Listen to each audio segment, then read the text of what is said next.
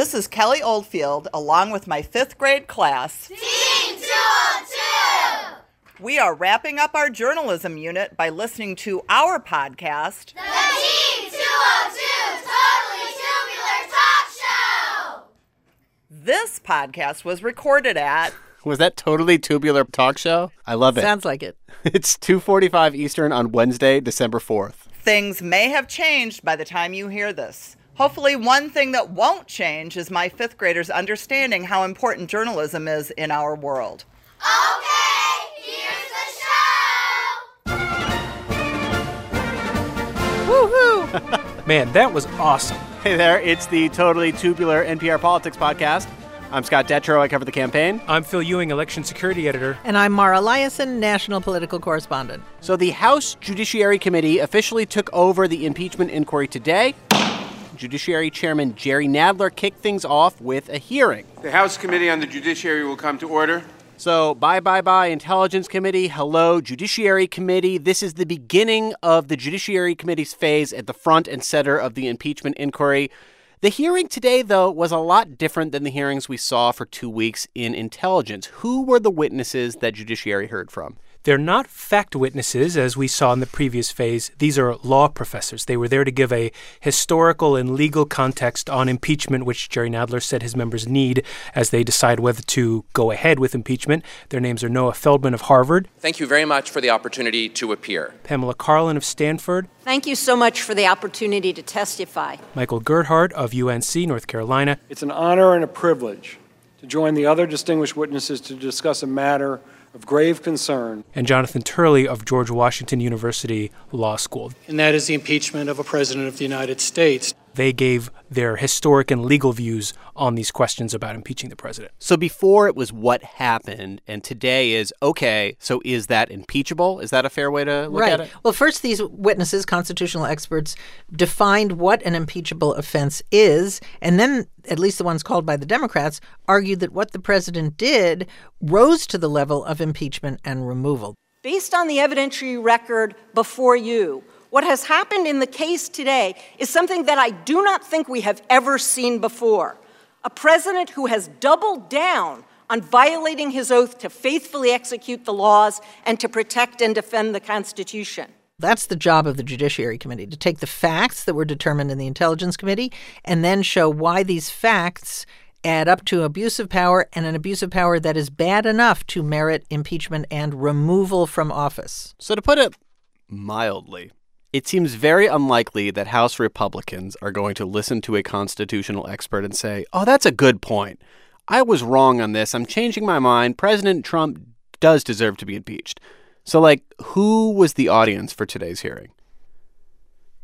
That is an excellent question. That awkward silence was really telling because, wow, who is the audience? We know now that the hopes that Democrats might have had a couple of weeks ago that they could convince a few moderate Republicans that impeachment was warranted are now dashed. In other words, there is no hope of convincing Republicans. There might be some hope of convincing some members of the public, but probably not because public opinion seems very locked in.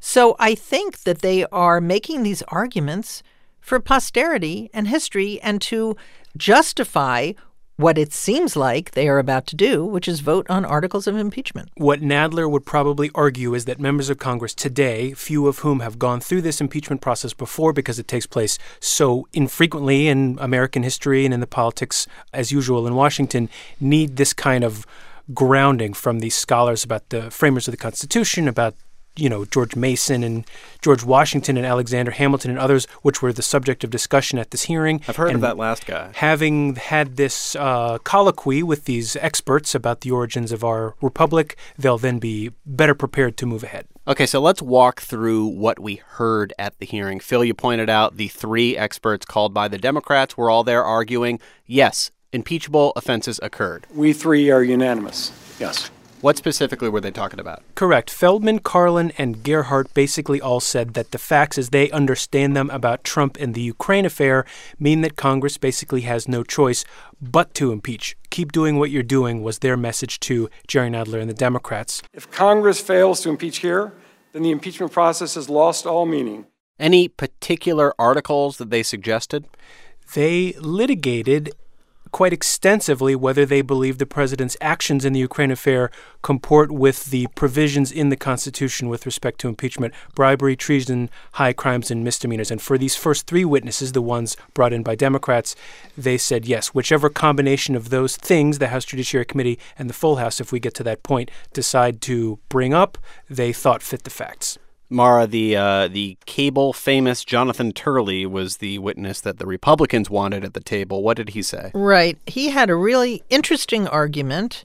First of all, he did say something that you could say both made his testimony more powerful, but also might have really ticked off the president when he said that he doesn't believe the call was perfect.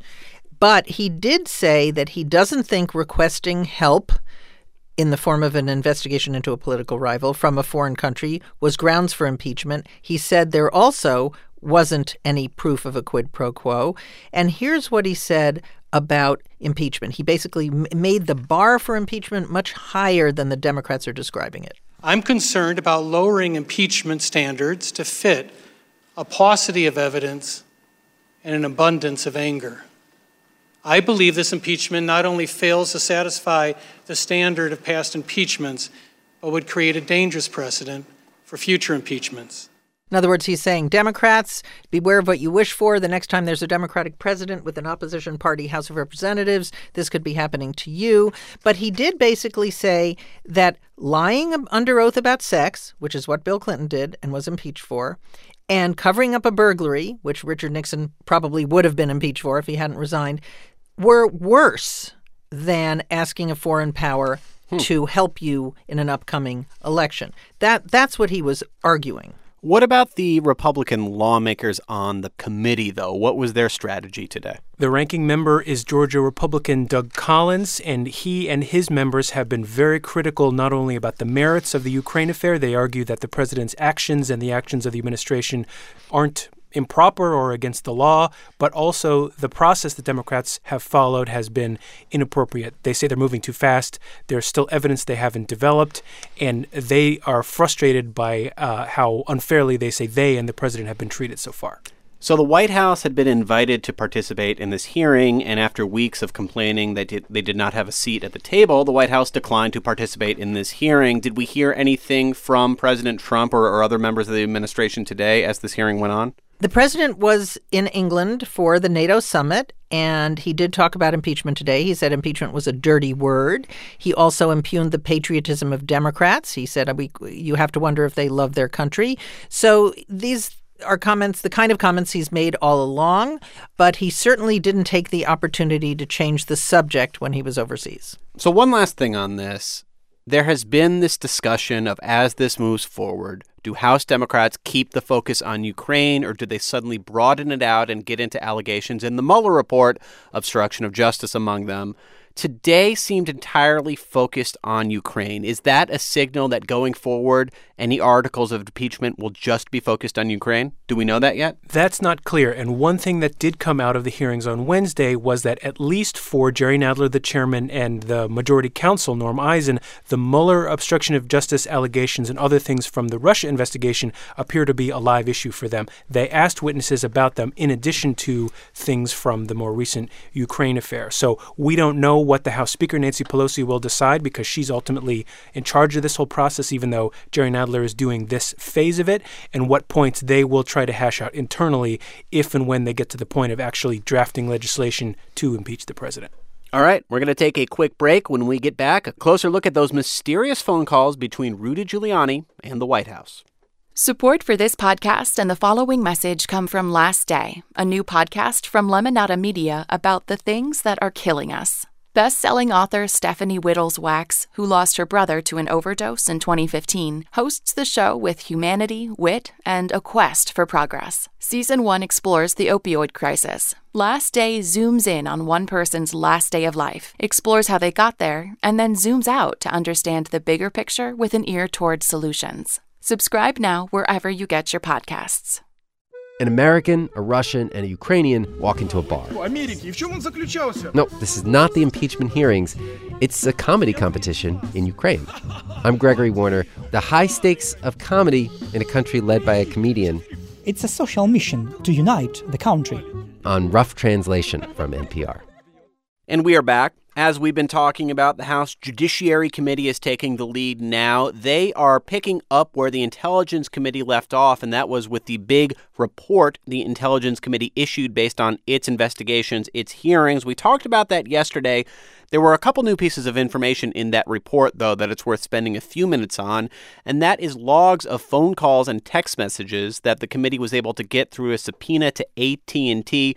So, Phil, let's start off with this. There were records of phone calls between Devin Nunes, the top Republican on that committee, with Rudy Giuliani, and more interestingly, with Rudy Giuliani's indicted associate, Lev Parnas. That's right. Um, this is kind of like one of those Star Wars prequels that tells the story that is then developed in a subsequent movie. So we know the broad structure of this Ukraine story and about what witnesses have said. Is Lev Parnas Jar Jar Binks? Uh, yes, Lev Parnas is Jar Jar in this story. Okay. And uh, so, on the one hand, you might be interested in the story of how the Death Star plans were stolen, but you don't need to know how it happened in order to be able to understand the events of a subsequent movie. So, the big picture here is we know Rudy Giuliani was working with many people to try to spread his narrative, his messaging about Ukraine earlier in this year.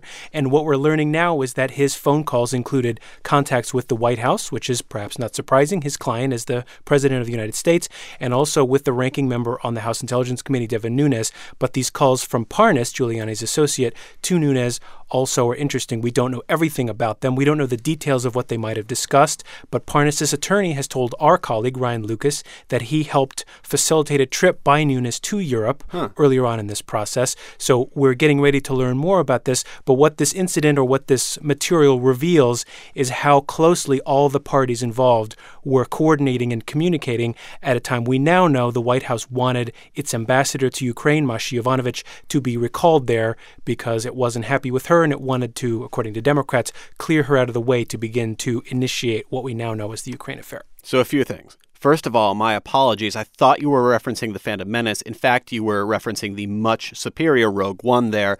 Secondly, more importantly, this does remind me of early in 2017 when the Intelligence Committee started looking at all of the Russia uh, allegations out there that we had word of Devin Nunes shuttling back and forth to the White House, and there were questions about coordination as he allegedly was was conducting oversight. What is he saying about these phone calls? Nunes was asked about this on Fox News, and he didn't rule out the possibility he had talked with Parnas. You know, it, it, it's possible, but I haven't gone through all my phone records. I don't really recall uh, that name. You know, I remember the name now because he's been indicted. What also uh, this story underscores for us is that Nunes is a longtime supporter of Trump. He's an ally, he's on his team, and he's working with him and his associates, including, as we now know, Giuliani and Parnas, to help get the message out in this case about Ukraine. And we found out about other phone calls between Rudy Giuliani and the Office of Management and Budget in the White House. What's going on Right. there? Well, there are records that Giuliani made a lot of calls to the White House. Those might be unsurprising since he is the president's personal lawyer. But why was he calling the Office of Management and Budget? The Office of Management and Budget could matter here because that is the department that held the Right. military aid to Ukraine. Right. Those phone calls took place in late April, April 23rd and 24th. And then one other thing to note here on the morning of April 24th, Giuliani went on Fox News and he said in an interview, Keep your eyes on Ukraine.